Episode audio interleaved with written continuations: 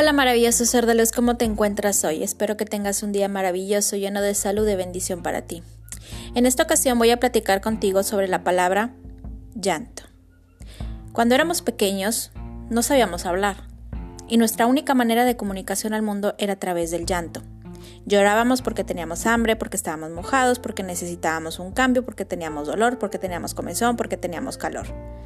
Y conforme vamos creciendo y eres más, un poquito más grande, pues el llanto era para hacer eh, una expresión de una rebeldía, de una chiflazón, de algo que nosotros queríamos comunicar pero no sabíamos cómo. Conforme vamos creciendo, el llanto fue siendo restringido por nuestros familiares, por el simple hecho de que no quieren escuchar niños llorar. A veces hay gente que es intolerable a los llantos de los bebés.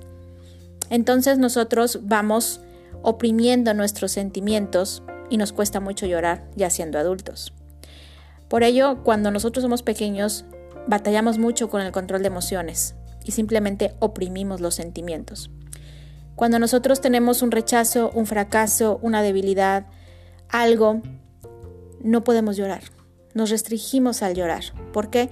Porque muchas veces, si tú eres varón, creciste pensando que el llanto es símbolo de vulnerabilidad o de debilidad o de cobardía.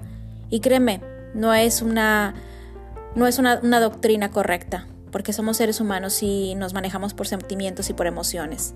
Entonces yo te invito a que si tú tienes algo encerrado en tu corazón y por más duro que sea ese momento, por más difícil, por más doloroso, llora. Saca ese sentimiento, libera esa emoción, porque el estar oprimido, como dice por ahí que he leído en alguna ocasión, una enfermedad es una emoción no sanada. Y bueno, te invito a que sanes, sana tu alma, sana tu corazón, sana tu cuerpo, llora. Es bueno llorar, no es sinónimo de debilidad.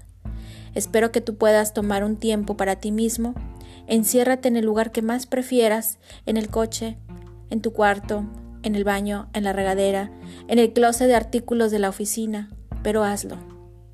Permítete ser humano solo unos minutos. Espero que estas palabras hayan sido reflexión para ti y que te puedan ayudar a sanar tu alma, sanar emociones y que tu cuerpo no se enferme. Tu amiga Yamima Herrera.